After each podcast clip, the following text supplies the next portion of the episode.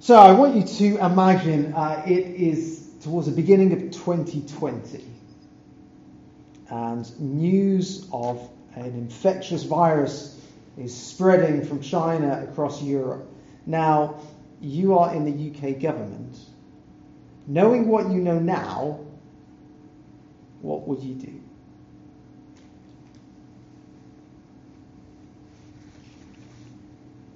You don't have to shout out. but what would you do? Uh, and none of this, uh, I don't mean this is a criticism of any decisions that have been made, but if you were in that position and you know what you know now, what would you do? And I think one of the first things, certainly I would do, well, we tighten up the borders. We don't bring people in, even UK citizens, you don't just come into the country. You need to be quarantined, you need to be tested. Because once a virus gets hold, and we've seen the damage that it can cause. And yet there are things that are more deadly than COVID that are right on our doorstep. In our morning series in 1 John, uh, we saw this warning against Antichrist. These deceivers who have gone out, uh, that they, they've gone out from a church community and they've gone out with this message, this anti-Christ, this anti-gospel message. And uh, in 1 John 2, uh, we're told that in the period between Jesus' ascension and Jesus' return, there's going to be this deception. Satan is sending this deception that's coming. It's something that we should be on the guard for. It's something we should expect. Uh, and that's going to happen during this period of the last days, the last days that we're in now. And so if we recognize you know, the need for COVID secure measures, how much more do we need to be aware of these dangers, this deception uh, that the letter of 1 and 2 John warn us about? That is the situation that they're addressing. These deceptions. Now, if you just hold the picture or the metaphor of a house in your mind for a moment, 1 John primarily it, it addresses what's going on in the living room. It's about the life of the community. Now, the letter of 2 John, that's more about what's going on at the entrance of the house. Namely, that there needs to be a door, and the door needs to be closed on those who are deceptive, those who are bringing this anti Christ message. And so, two things that we are going to consider as we go through uh, this letter this evening is uh, firstly, why we need a door, and then secondly, what it actually means to close the door. So, why we need a door. You know, there are various forms of deception. Some forms of deception aren't actually that harmful and they can be quite entertaining. If you think about magic and illusions, uh, mystery dramas, uh, which the North Home Group know I have a penchant for, um, or novels, like in those instances, not a lot of damage occurs. The only thing that tends to get damaged is your pride when you're like, oh, I, I didn't quite figure it out. It didn't go the way that I expected. And yet there is lots of deception that is damaging. Lying, you know, scams, being swindled. Uh, and what we tend to do is we, we measure the danger of deception by the degree of hurt it causes. Now, the question is, what is this thing robbing you of? Now, in the case of a street magician, not much at all, nothing. But when it comes to a pickpocket, we recognize, okay, measures need to be taken. Because the degree of danger is measured uh, by, sorry, the, the danger uh, yeah, is measured by the degree to which it's going to us. Now, when we come to 2 John uh, verse 7, now we're given the reason why this letter is written. I have a look down at verse 7. I say this because many deceivers who do not acknowledge Jesus Christ as coming in the flesh have gone out into the world. Any such person is the deceiver and the antichrist. So their message is one that is anti-Christ, it's anti-Jesus. We see that many deceivers have gone out. There's been many deceivers, many variations on this message, but ultimately it comes down to uh, one, one common cause, which is it's an anti-Christ, it's an anti-Jesus message. And if we measure the danger of deception by the degree of harm it causes, this question, what is it seeking to rob us of? Now, these deceivers, it's an anti-Christ message. What are they seeking to rob us of? They're seeking to rob us of Christ. And really, for us to see the degree of damage, the destruction that it causes, now how horrifically evil an Antichrist message is. Now, we need to spend some time considering well, what is the message of Christ? What is this good and glorious message that is being distorted, that people are being robbed of through this Antichrist message? Just have a look at, verses uh, 1 to 2. Now, truth is a word that occurs quite a lot in the opening uh, verses of this letter. We read, From the elder to the lady chosen by God and her children, whom I love in the truth. And not I only, but also all who know the truth, because of the truth which lives in us and will be with us forever. And yet, truth is much more than just having the correct facts. If you think back to, um, I've got on the screen, uh, John 14, verse, that should be 6. That's meant to be a bracket, not a zero. Uh, John 14, verse 6, you'll be there a long time if you're looking for verse 60. Uh, Jesus said, I am the way and the truth and the life. And then in John 15, verse 26, Jesus says, When the advocate advocate comes, whom I will send to you from the Father, the Spirit of truth, who goes out from the Father, he will testify about me. And similarly, uh, in the letter 1 John uh, 5, verse 6, it's the Spirit who testifies, just like we read there in John's Gospel, because the Spirit is truth. And so when John is writing about the truth, he's not simply referring to facts. It's more than facts. It's about fellowship.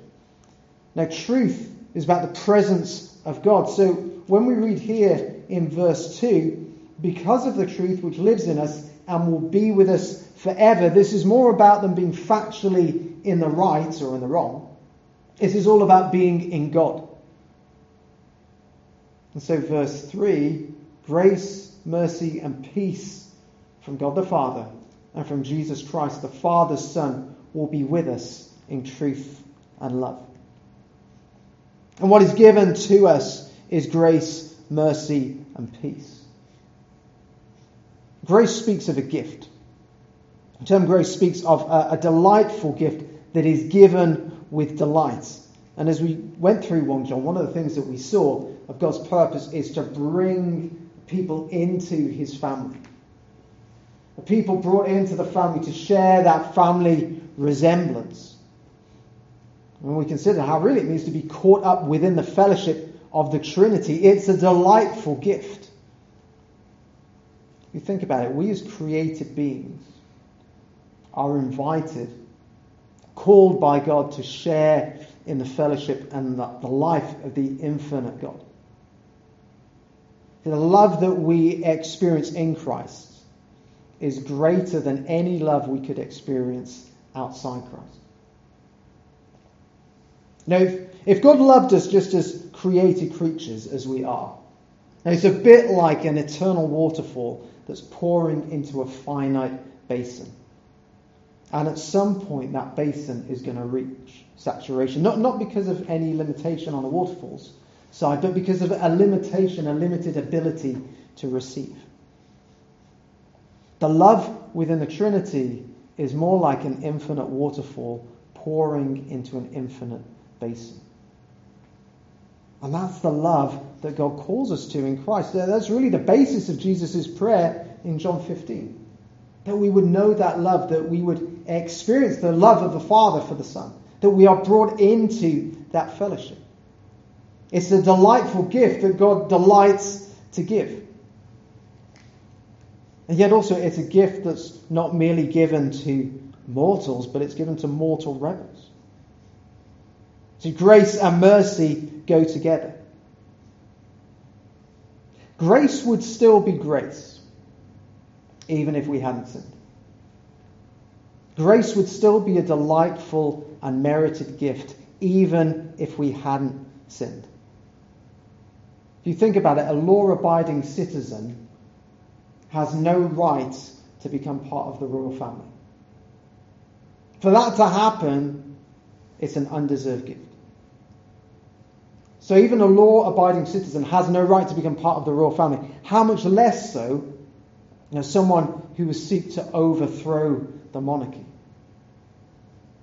See, grace and mercy here go together. The gift was never deserved. Now, even before sin came into the world, the gift wasn't deserved. Once sin came into the world, once we rebelled, the thing that was deserved was our condemnation. But God, in His mercy, He doesn't give us what we deserve. He gives us the gift of His grace because God is a God who delights in grace and in mercy. So, in His love, the Father sends the Son into the world to turn us from our rebellion, to bring us back to Him through His death on the cross, His atoning death. Jesus bears our sin, bears a condemnation so that we share in His life, His resurrected life, and the result of all this is peace. Grace, mercy, and peace. I know you've probably heard me say before, I make no apology for saying again, peace is more than the absence of conflict. Peace, as described in the Bible, speaks of a wholeness, of a completeness. So, if you will, peace is piecing together what is broken. That's what God has done. That's what God is doing in Christ. This morning we we're looking at Genesis. Eh, Genesis at the very beginning. No, we see a world full of potential. It's not reached all its completeness yet. All the building blocks are there. God sends humanity out with this blessing, with this promise. It's a world full of potential. The building blocks are there, and we as humanity, we trash it. What God does in Christ is not simply then restoring what is broken, He then brings it to completion. That's God's purpose in Christ. Now, all things are brought together in Him, they're held together in Him. He reigns, He rules over all, so that the glory of God fills the earth, so that we, as the people of God, we reflect the glory, images of God. That is His purpose in Christ. That's where God is taking history. It's grace, mercy, and peace from God the Father and from Jesus Christ. It's God's purpose. It is a purpose that, if we stop to think about it, is beyond our comprehension. It's no wonder Scripture says that these things have to be revealed by the Spirit. But verse 3 also goes on. It says, Grace, mercy, and peace, look ahead, will be with us in truth and love.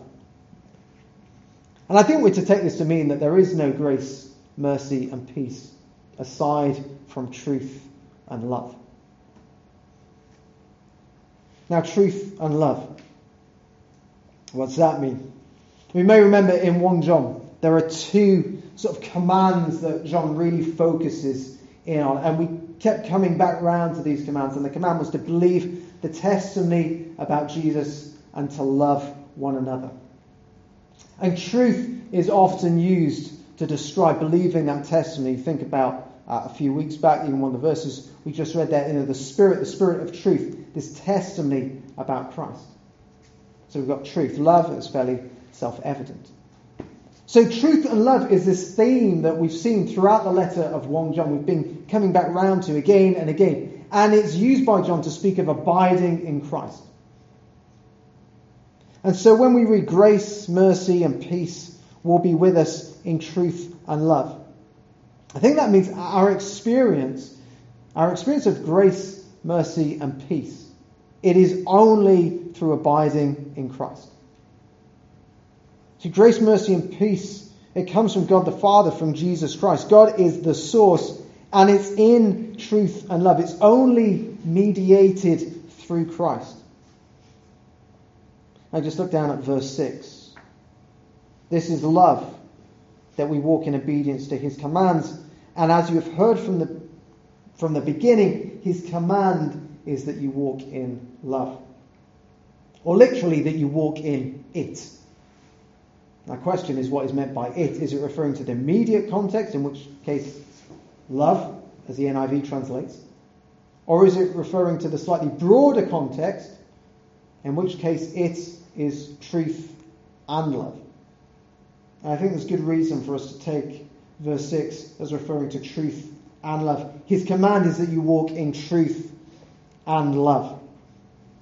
There's some of the reasons for that. You see on the bottom of the screen there. Uh, some parallels in verse 6 with 1 John. So 1 John chapter 5, verse 3, uh, and chapter 3, 23. This dual focus of truth and love. Believing the testimony about Jesus Christ, loving one another. Verse 6 is saying, walk in it, walk in truth and love. Truth and love, we said, John's way of saying abide in Christ. That you need to abide in Christ. Because, then verse 9, if we jump ahead, anyone who runs ahead and does not continue in the teaching of Christ does not have God. Whoever continues in the teaching, hence his command to walk in truth and love, has both the Father and the Son. And we've been told at the beginning of this letter, we see glimpses of what is given to us in Christ is beyond our comprehension. But aside from Christ, there is absolutely nothing. This is only in Christ. And so, do you see why the why the antichrist teaching is so destructive? Why it requires this immediate attention? This distortion of this teaching of Christ means to lose everything is to plunge into a decreation and a disorder and into death. Aside from Christ, there's no fellowship with God. Aside from fellowship with God, there is no grace, there is no mercy, there is no peace. And that is why that those who are teaching this teaching that diverges from the truth of the gospel are teaching deadly deceptions, and why John is saying the church must shut the door on. The church needs a door, and it must close the door on these deceivers. The church needs a door. But now we need to ask this question what does it mean to close the door? Perhaps the first question is well, who are we to close the door on? We, have touched on that a little already. Have a look again at verse 7. I say this because many deceivers who do not acknowledge Jesus Christ as coming in the flesh have gone out into the world. Any such person is the deceiver and the antichrist. So, who's the deceiver? Who's the antichrist? Are those who do not acknowledge Jesus Christ has come in the flesh. They might think back to John's Gospel, John 1 14. The Word became flesh and made his dwelling among us. Now, right there, right on page 1 of the Gospel, now these deceivers these teachers of this antichrist doctrine eh, have gone astray on page one. And yet, I think there's also something a, a bit more to it. The way that John seems to use uh, this phrase about Jesus coming and Jesus coming in the flesh, it seems to mean more than just how Jesus comes to us, i.e., the incarnation. It seems to refer why Jesus comes. It's not just simply the means of Jesus coming to us the incarnation, God becoming one of us, but also his mission. And so when John says about Jesus coming in the flesh, and I think we see this in 1 John as well, with some of the other aspects that are picked up about these false teachers, it seems to be John's shorthand of basically saying no, the gospel. It's on the first page of the gospel. The word became flesh. And actually, a lot of the ways that the Bible cross references, it will throw you to one place and expect you to take the broader context of what is written there. May well be what John's doing here. So, when he's warning about those who deny that Jesus has come in the flesh, it may not just be that they're denying the incarnation, but it could be any aspect of the gospel as given, uh, as recorded by the eyewitnesses that are given to us in Scripture. These people are denying you know, what has been revealed, what has been recorded to us, the truth about Jesus Christ. Now, some of the themes that we see uh, in John's Gospel, the divinity of Christ, the Word becomes flesh. The Word is with God, the Word was God. The Word becomes flesh. We see Jesus as the atoning sacrifice, the Lamb of God who takes away the sins of the world. Jesus says, When I am lifted up, I will draw all people to me. He speaks of the type of death that he's going to die as a sacrifice for sins. We see in John's Gospel that Jesus is the only way to the Father. Now we see in John's Gospel God's purpose of creating a people for himself. This need to be reborn, this, this second birth, being born again, born by the Spirit in order that we love, that we love one another as Christ has loved us. See, these are themes that we see going through John's Gospel, are themes that get picked up in 1 John as he's refuting some of the claims of these false teachers. And so, this warning, the Antichrist, those who do not acknowledge Jesus as coming in the flesh, would, I think, understand this as a shorthand of saying the Antichrist are those who teach a different gospel, who teach a different Jesus to the Jesus as revealed in Scripture. So this isn't closing the door on those who have you know, different views on leadership, uh, different views on end times, uh, eschatology, different views on spiritual gifts or baptism or the Lord's Supper. This is saying this is closing the door on those who claim to be Christians and who are presenting, who are preaching, who are proclaiming a different Jesus to the Jesus as given to us in the Gospels. So, verse 10 if anyone comes to you and does not bring this teaching, truth, as we've seen John's Gospel, we've got Matthew, Mark, and Luke as well, the Gospel, Jesus Christ, do not take them into your house or welcome them. Anyone who welcomes them shares in their wicked work. How do we apply this?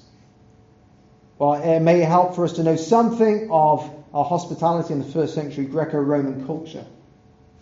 So I want you to uh, consider for a moment the differences between a restaurant and a service station.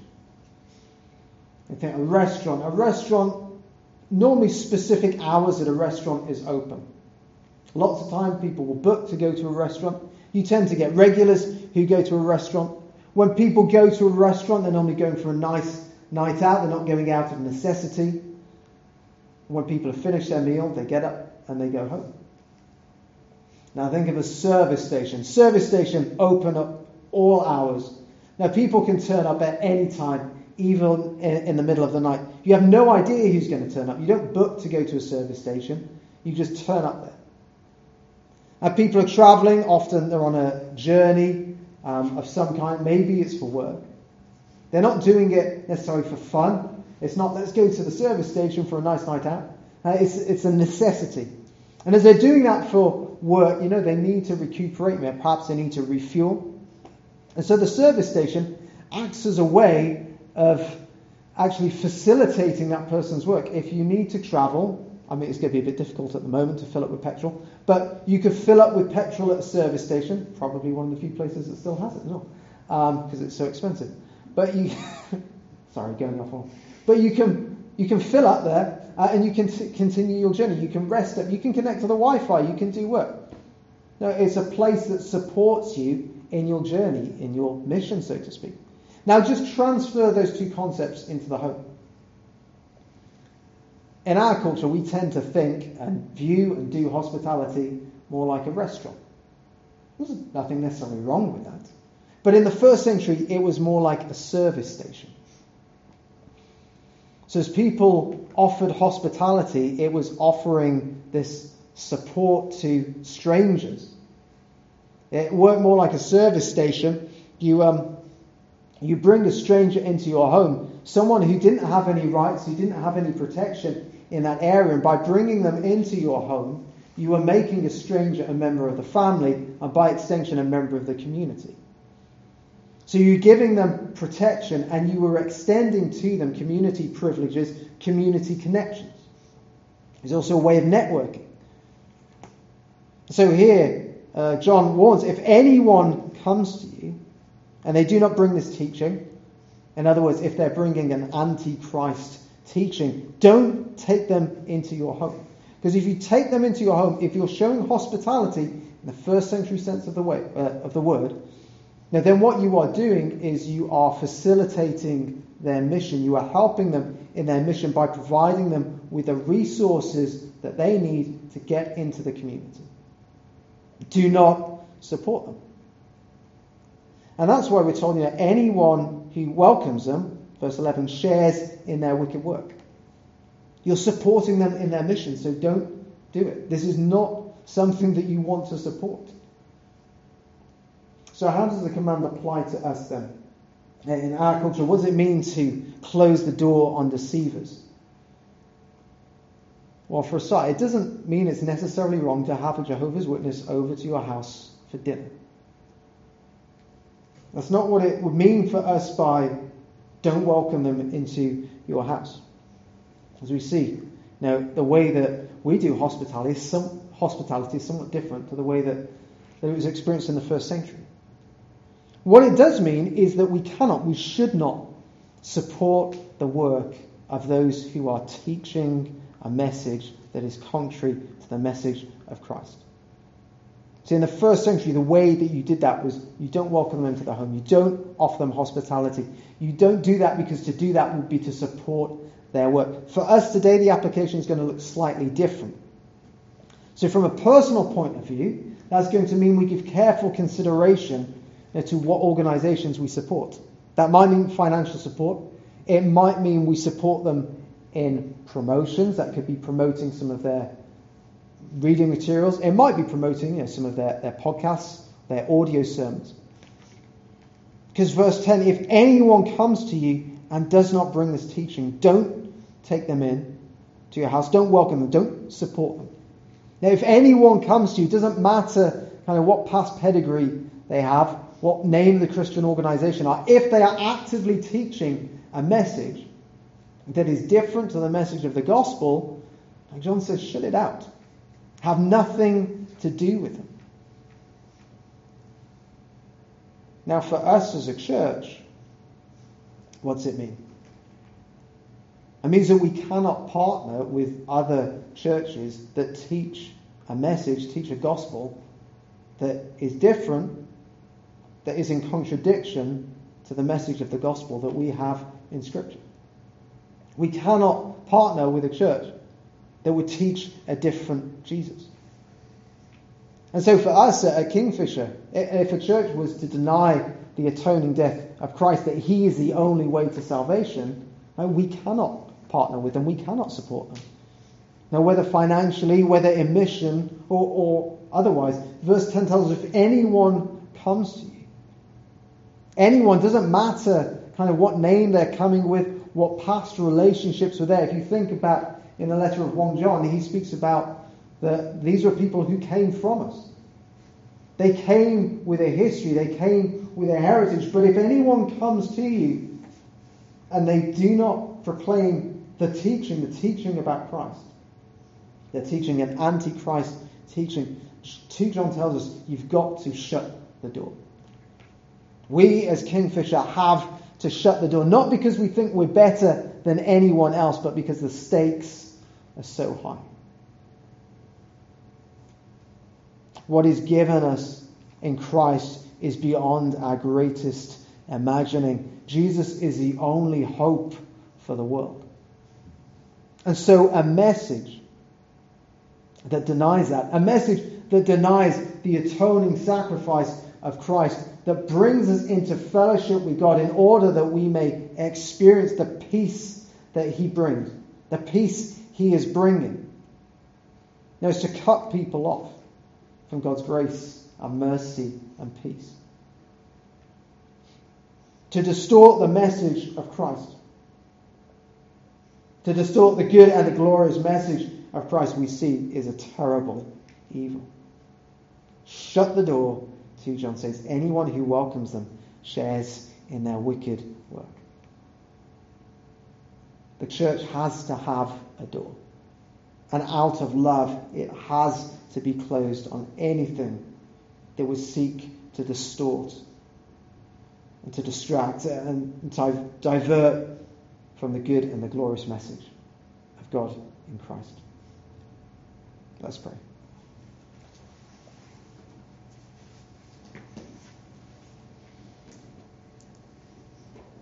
Father, we thank you for your grace and your mercy and your peace that is given to us in Christ. Lord, a salvation that is beyond our comprehension. And Father, we do pray that we would, we would be given a greater understanding, an experiential understanding that comes not from our eyes, but from your Spirit, just revealing the wonders and the beauty and the glory of Christ to us. Lord, that we would experience that more and more day by day as your people. Lord, that we would encourage one another as a church with that news, that we would spread it and declare that news to the communities around us. And Father, we also pray that you would give us discernment, uh, that we would be discerning to, to be on our guard against those false teachings, those false teachings we are warned about that we are to expect at this period, this time in history. That we together as your people, that as a church, uh, would recognize those false teachings, that, that we would close the door on them. And instead we would proclaim all the more clearly, all the more boldly. Lord, your great love and your grace and your mercy. Lord, that you offer to a broken world and to experience the peace and the wholeness the beauty of your glory in Jesus Christ. Amen. Amen.